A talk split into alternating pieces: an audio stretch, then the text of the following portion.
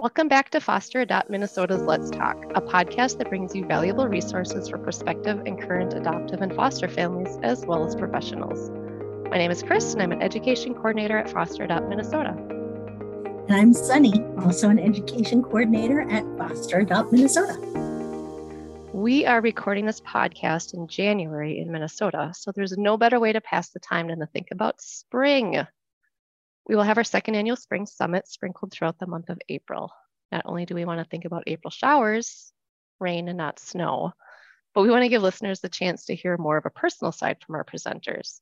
We have a great lineup, and I wouldn't trade any of our starters in our rotation. So we are thrilled to have Barb Clark as today's guest. Barb will be sharing a little about her upcoming webinar for professionals and parents Failure to Launch How to Support Adults with FASD on Wednesday, April 19th from 2:15 to 3:45 Central Time. We will also be asking her a few questions so that people can get to know Barb a little better.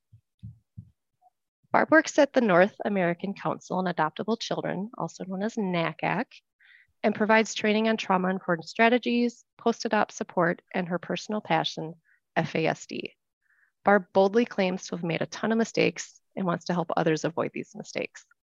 She also sh shares that she has learned more through parenting than any degree could ever teach. Welcome, Barb. We are eager, eager to learn more about this important topic and hear your experiences and insight about FASD. So let's get started. All right, I'm you, ready. Yeah, welcome. Have you always been working in an FASD world? No, you know, I um my profession used to be I work I was a youth worker. I went to college for at the U of M, University of Minnesota for youth development and I ran um, youth centers in the Bloomington schools and I did some um, nonprofit work in the youth development world, you know, running programs and camps for youth, you know, mostly adolescents for um, youth leadership kind of stuff. And so it wasn't until well, oh boy, I'm so bad at the years, but my daughter is 23 and she was six when she was diagnosed with the fetal alcohol spectrum disorder. So you'll have to do that math for me. So it what what yeah, so that's what kind of got me into this world unintentionally, just as I started trying to learn more about fetal alcohol and understand it better and kept hitting roadblocks and kept not really finding professionals that understood it and was looking for support groups and couldn't find what I needed. And so it just got me really passionate as I went through a several year journey. Well, I mean, it's still, I'm still on the journey of trying to learn more about it. Nice. So, right, yeah, I worked, sorry, I was just going to say I worked at Proof Alliance, formerly known as the Minnesota Organization on Fetal Alcohol Syndrome, for about three years. Um, that was a little over 10 years ago, is when I started there. And I was a family resource coordinator there. Nice. All right. And so over the years, how has your focus changed since you first started in the profession? Oh, that's a good question, Sunny. So here's what's funny. I was just thinking about this before we came on today um, you know when when our daughter was diagnosed when she was in first grade with this it still took me several years to really understand this. And actually i went to um, a training that um, you know MinAdopt put on and it might have even have been before they had the MinAdopt name. I don't remember what year they became you guys became MinAdopt and now you're um, fam right? Foster adopt right. minnesota Foster, is it adoptive or adoption? Adopt, foster adopt, adopt foster adopt Minnesota. Okay, so I went to a training, and this is back when Wendy Lee was the training coordinator, and it was in St. Cloud, and we lived in Minneapolis, but we drove to St. Cloud for an all-day um, training. And Carrie Fletcher, who is one of my um, one of the people, one of the parents and caregivers who I have great admiration and respect, and has been a mentor to me in my life um, was doing the fetal alcohol component at that training. So you guys were actually the ones that provided the best training for me on this back when we were starting our journey. So I think that's kind of a cool thing, which is one of the things that makes me passionate about training for y'all nowadays. But um, uh, and so that was kind of when we st- started learning but it was still i think it was maybe an hour and a half or a two hour session at the most that she did because there was a couple of other um, sessions that day that were not fetal alcohol um, you know focused. And um, but it still really took me several more years to really start to understand that we needed to do things differently but when i did get involved with proof alliance um, even before i worked there i was a volunteer in their speakers bureau and um, on some committees or did some different work with them. And i remember in some of the trainings or things that i was um, that i was involved in with proof alliance I can remember that there was um, parents and caregivers who had adult children, right? And I had, you know, a small elementary age child. So I just kind of ignored all that. I'm like, oh, that's just not where I'm at, right? I don't, I don't, I'm trying to survive today. and I didn't have time to think about that. And it's funny, you know, some caregivers out there like Jodee Kulp, who is, you know, a Minnesota caregiver who she and her daughter Liz have written several books on fetal alcohol and are kind of um, mammoths within the FASD community. And she, Jodee has also been a mentor and somebody who I greatly respect. And so I can remember her, though, at some of these meetings talking about, yeah, but what about adult supports? What about uh, the adults? What do we do with the adults? And I just remember sitting there thinking, okay, somebody should figure that out, but not me, right? Because I'm trying to figure yeah. out how to deal at that point with an elementary age child. And then you know this is the kind of the typical journey for all of us who are parents of any type is you know you're trying to figure out how to parent the child that you have in the moment that you're in. And you we want to look forward too and figure out what we're going to be doing in the future. But now um, you know our daughter is 23 and so we've been navigating the adult um, world and parenting adults now for um, five years or so. And um, and it's a whole different ball game and um and so yeah so now i'm kind of passionate about trying to figure out how we can better support our adults and um and in particular just neurodiversity. You know it's a whole different ball game when you've got young adults or adults um, that are your children who have neurodiversity and need a different level of supports than typically um, you know developing adults. Wow so did you ever think when you were at that MinAdopt training years ago that here's where you would be now? Not in a million years. No, I had no idea. You know, again, like I said, in in you know, we were kind of in a survival, you know, kind of phase is what it really felt like because we had um, you know, my daughter is amazing and an awesome young woman and always has been, but she's always had a lot of really challenging behaviors. And so, um, you know, that's one of my big goals now that I have is wanting to try to help other families not just survive, right? We want to move beyond surviving to thriving. And eventually we did. Eventually we got there. And that's like one of the messages that I always want to give, whether I'm talking to or training professionals or caregivers and families, is there's always hope and it can always get better um, even in some of the toughest, really, really tough things that you might end up coming up against with, um, you know, a behavior or circumstance that you're dealing with with your child, no matter what their age is, um, things can always get better. And that doesn't mean that we that when we hit one of those crises that we don't need to stop and you know and sit in that muck for a little bit um, because we we want to also just not you know I, w- I want to make sure that i that i acknowledge that it's hard to be in those moments but um but there is hope on the other end. And so that's something i never would have thought that i would be sitting here doing these trainings. It was not something wasn't a life goal of mine.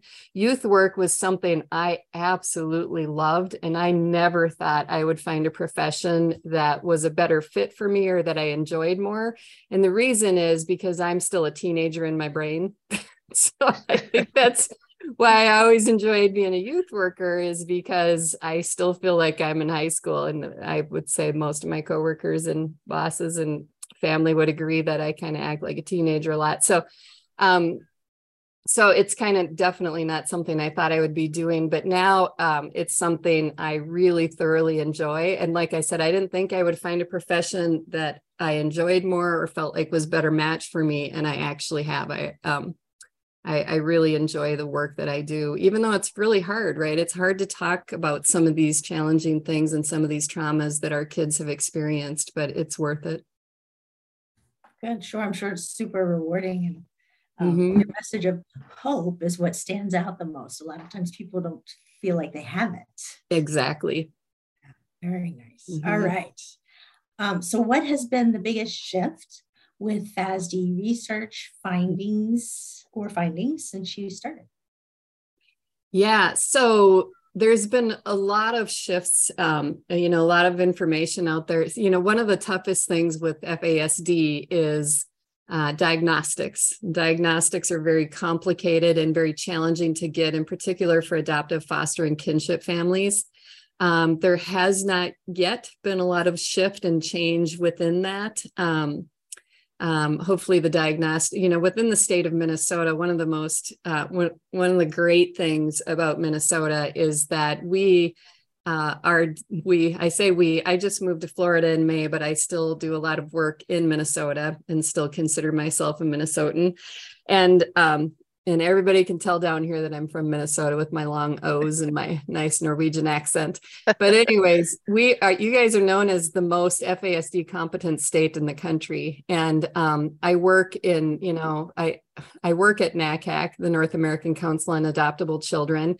Um, I am our training specialist, and um, I do five hours a week of my full time job there is supporting Minnesota families but I also work in a program um, that a friend of mine in Canada started. His name is Jeff Noble, and it's um, the FASD Caregiver Kickstart program. And it's a coaching program. And so there's families from all over the US, Canada, Korea, South Korea, you know, Ireland, all over in the UK, South Africa. We have families from all over. And um, and literally all of them know that Minnesota is the place to be for FASD. There's, um, you know, and it's because of the advocacy that Proof Alliance has done. They are just a powerhouse when it comes to advocacy and um, and prevention and getting the word out. And so Minnesota has the most diagnostic clinics of any state. Um, and I mean, what is Minnesota? Between five and six million. Florida, where I live now, is over 22 million. And I think we there's technically one diagnostic clinic in the whole state of Florida, but they do have a satellite site now in um, at one other location. So two clinics here, and I think Minnesota has like 10. Oh my. The population wow. is very different. So um yeah so minnesota's i and and i have to tell the families that i work with that all the time and i've even had to tell myself that when i'm frustrated because my daughter um uh, who's 23, who has an FASD, lives in Minnesota still. She's in group care there. And um, and sometimes I get really frustrated with navigating the services and the supports. And um, and I have to sometimes even tell myself, oh my gosh, even though it's still a broken system and not super smooth and easy to figure out and navigate, it's much better than it is in the, in many other states. So that that's always a positive thing to kind of look at. Okay. So if they were well, going to might have us beat with the temperature, but not our supports. exactly right. The temperature, I know it's like zero there or so today, and it's oh, 80 yeah. degrees here. oh yeah. yep. If you were going to direct someone to look up um, how to get diagnosed, would they go to Proof Alliance? Absolutely. I even tell families that aren't Minnesota families to go to Proof Alliance's website. Um, you know, their FASD United is the national um, or organization on fetal. They used to be called the National Organization on Fetal Alcohol Syndrome, and they changed their name in the last year or so. And um, they've got great info on their website as well. But um, within Minnesota, there is a diagnostic tab under Proof Alliance, and you can um, you can even go in there and you can click, you can put your zip code in and um, you can put down if you're looking for a diagnostic clinic for a certain age group or within a certain certain miles of your zip code and it will come up and let you know that. I mean, and proof alliance themselves even has their own diagnostic clinic there at their you know at their offices in st paul um, but they but they also they what Proof Alliance has done is they have a diagnostic consortium that um, of all the diagnostic clinics that meet I think a couple of times a year. And it's really nice because what they do is they all have agreed on using the same um, diagnostic kind of strategies and and criteria for diagnostics. So that that really just makes it very clear within Minnesota the diagnostics are top notch. Okay, thank you for that. Mm-hmm. Um, okay, so tell us a little about your topic of how to support adults with FASD and why you thought both parents and professionals would benefit. Yeah, so uh, you know, one of the things that we know is really common with our kids who have an FASD, and often when you hear me saying my kids, I'm still talking to my about my adult kids. Um, is that they they usually have what we call a developmentally scattered profile, and so um, for neurotypical people, generally, you know, if we're 50 years of age, we usually are mostly functioning at a 50 year old. When we're 10 years of age, that's where we're functioning. Or you know 20 you're functioning at 20 year old if you're somewhat neurotypical. But for our kids with an fasd um, and then again within our families here through um, through fam you know they're going to be families that are deal that are through adoption foster or kinship care. So these kids have not only experienced in utero trauma of alcohol exposure and possibly other in utero traumas but also have experienced um, other trauma after birth of even if they were the separation was initially right when they were born whether it was voluntary or involuntary there's still a level of trauma that comes with that. So so our kids um, not only because of this prenatal organic brain injury but then other traumas that they've experienced are usually not functioning developmentally at what their chronological age is.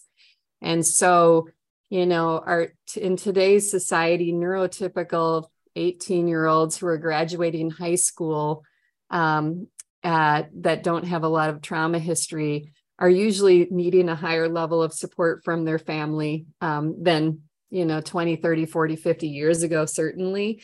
Um, but our kids who have an fasd and other traumas that they've experienced are usually not functioning at an 18 year old level. And so we usually talk about cutting their age in half and that that's probably closer to where they're functioning at and so with the nine-year-old, if we take their the 18, the legal adult age in the state of Minnesota, if we take that and cut it in half, we're dealing with a nine-year-old. Are we going to send a nine-year-old off to college and live in the dorms by them, you know, without a caregiver? Probably not. Are we going to sign them up for classes at the community college while they live at home, even? Probably not. It's going to be over their heads, right? So, or are we just going to get them a job at Target or Walmart and, you know, probably not a nine year old and so that's what's hard. And, and especially because they have this developmentally scattered profile the vast majority of these individuals have really strong expressive language skills. And that's why they often um, don't qualify or appear at least to qualify for the right level of supports that they're going to need in those young adult years. And so um, so I'm just super passionate with the families that I work with. Um, I, t- I try to start talking to them about that when their kids are even at a younger age.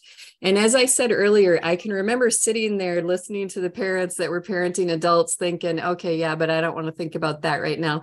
But as we kind of got, you know, our feet wet a little bit and we're, you know, kind of starting to understand that our journey with our daughter was going to be a little bit different than we had maybe thought um, I did start to realize I do need to start planning and thinking ahead, right? For when she did become an adult. Um, not all kids with an FASD need to have legal guardianship when they become adults, but some of them do, right? Some of them are not going to be capable of making healthy decisions and need some level of supported decision making for them. And so, you know, we did start digging into that. What I usually tell families is don't wait until a year before they're 18 don't wait until 17 to start figuring this out. And i like started going to seminars on guardianship for example in hennepin county where we lived i think when she was probably 13 or 14 and i ended up going to the same um, the same training three different times before she turned 18 just because i was trying to get it to stick in my head and to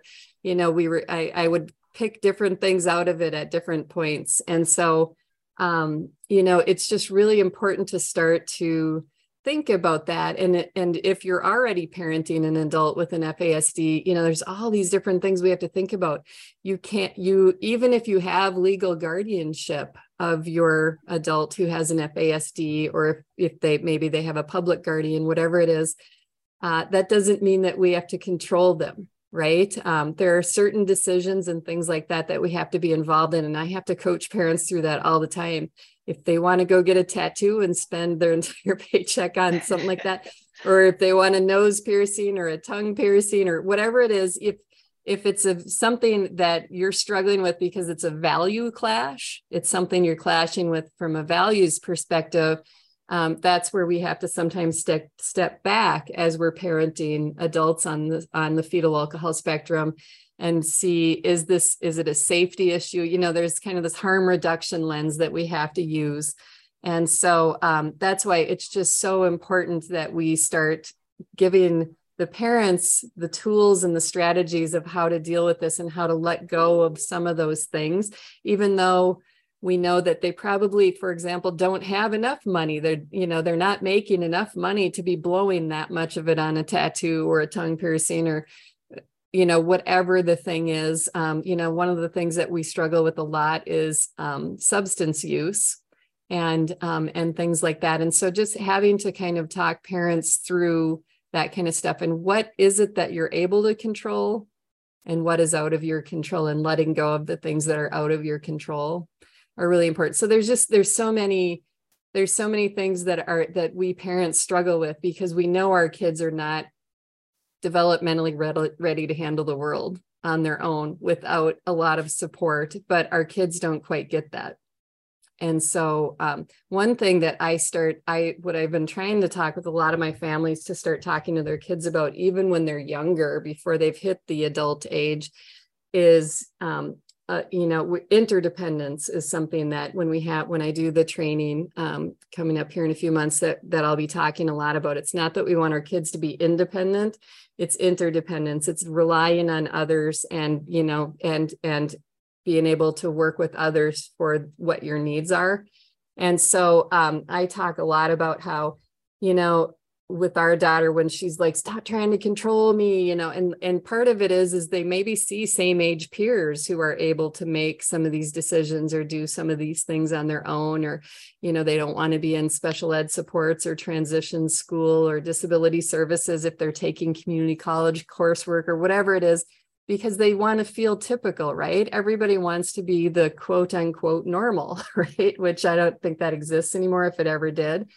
But um but it's it's what what i start saying to my kids now is hey you know you you think that professional athletes are you know amazing right? And they look up to professional athletes or maybe it's a ceo of a company you know what? All of those people have people they depend on. The professional athletes have coaches who tell them what they should do and where they should bounce the ball and where they shouldn't bounce the ball or throw the ball. They've got nutritionists who are telling them what they can eat and what they shouldn't eat. They've got they've got their agent who's their PR person who writes the press releases. They've got somebody their agent who's scheduling the appointments, you know. So um, so what what I what I start, you know, it looks we're in our society here in the U.S. We push independence so much, and um, and within the school programming, they if if they're doing some of that um, basic life skill work and things like that with them in the secondary schools, um, they're still not focusing enough on the fact that it's not that we're trying to give you independent living skills. We want you to have interdependent living skills, is what we need to change those titles to because it's okay to have a team and to rely on a team, right? I think everybody needs a wife. it's not always a wife, it could be a husband, but we all need somebody in our life to help us with those kind of things. And um, and so you know, letting them know that that's uh, that's okay. So there's there's so much fun stuff that we're going to be talking about when we do this training and trying to dig into the weeds of how we can better support our kids and help them to feel um, you know help them to feel like they're successful and to give them the tools that they need to be successful, but to help them to understand that it is okay to have a team of people um, that are helping you because we all need it. We, it's right. It takes a village, and there's no doubt about that. That's great, and you use such relatable topics such as professional athletes and mm-hmm. you know your whole team of people around you. Yeah, absolutely. Well, I'm 53 and I wish I had a team of people helping me. I, I think you're right. I need somebody that makes all these appointments and things for me. I would love that. I'm like, sometimes I'm like, why are you fighting this?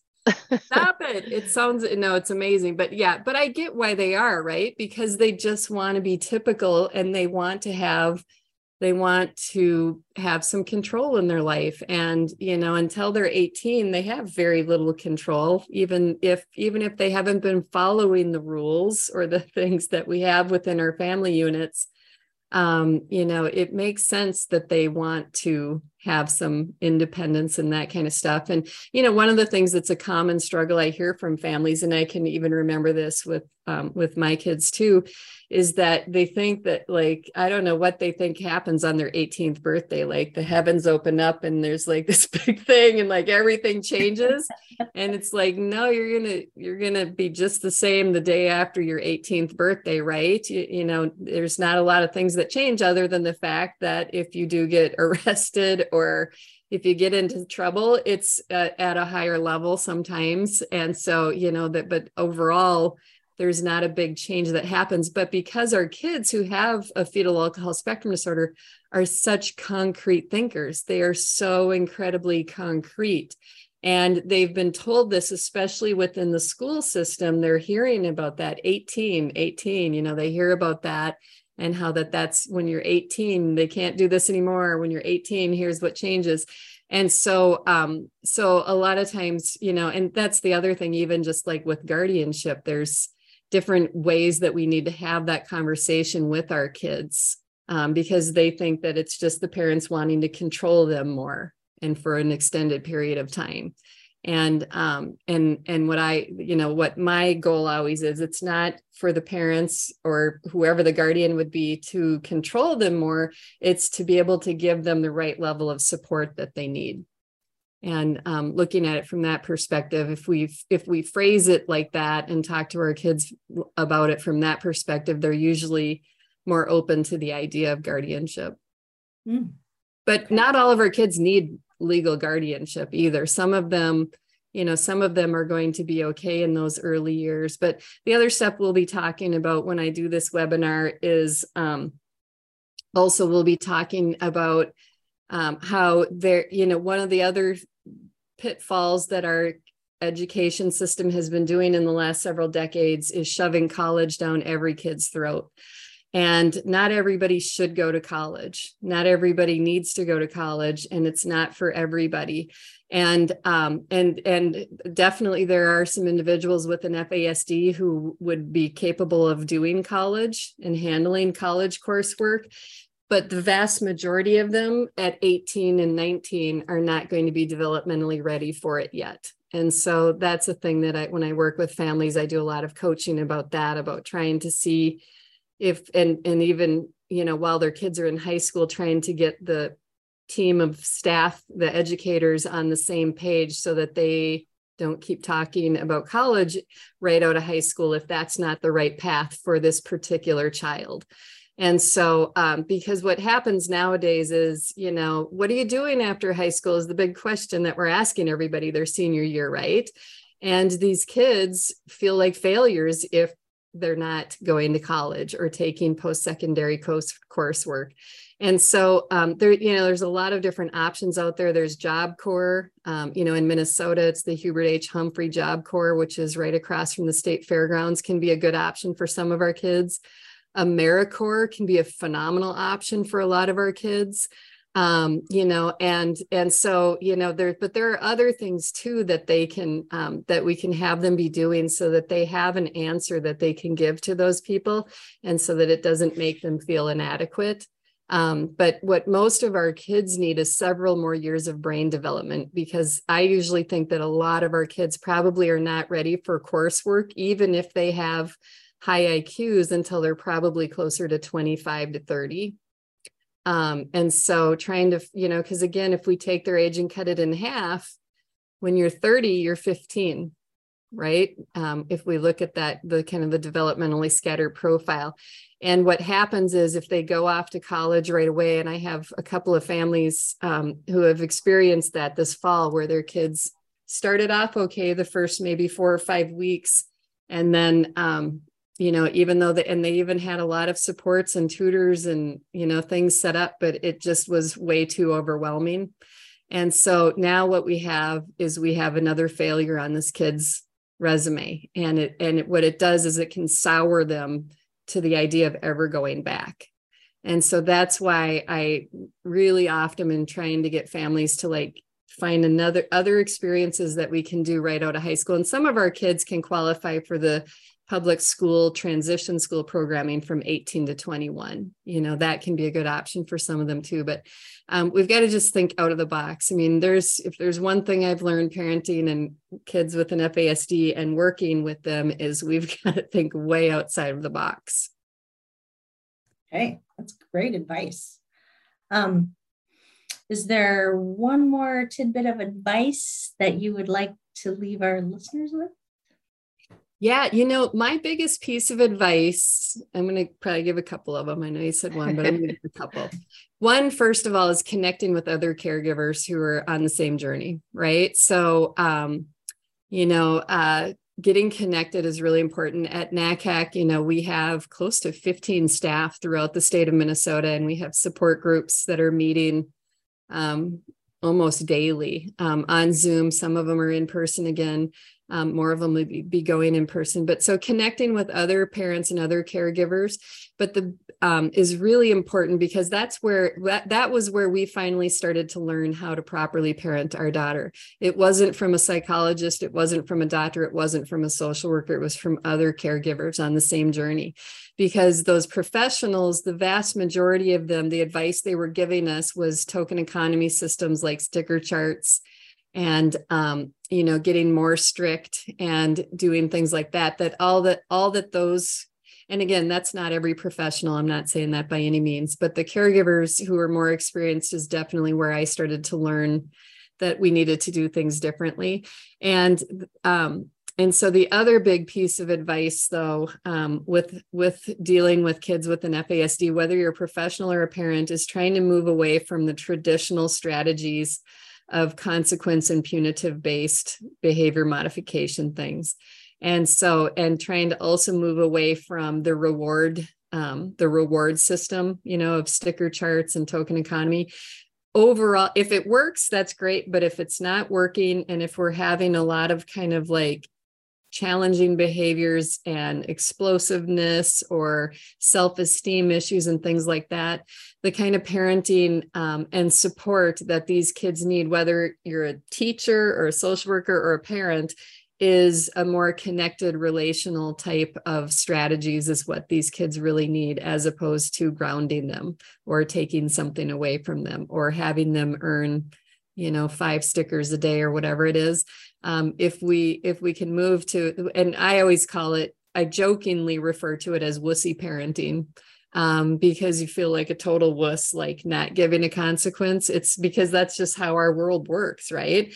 And so um, you know you feel like you're letting these kids run the ship. It feels really weird especially in the beginning but I'm telling you, it pays off. And I have seen this with hundreds and hundreds and hundreds of families that things get better when we start using different um, different kind of approaches to these kids. Well, I thank you so much, Barb, and we really look forward to your webinar in April. I don't know if you have any last words or if Sunny, you have any questions? No, that's um, very helpful. I'm very much looking forward to your April webinar. Awesome. I'm looking forward to it too. April will be, it's too bad I won't be there in person, right? It'll be nice and warm, warmer in April. Ah, Won't be zero hope. like it is today.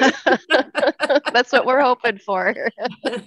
no, I'm looking forward a... to it. I hope people can join. And and I, I also I, I think it's great too if we can get professionals there too, because professionals need to know what to tell the parents and how and the kids. So yeah, this will be it'll be a lot of fun. I'm looking forward to digging in and developing this one.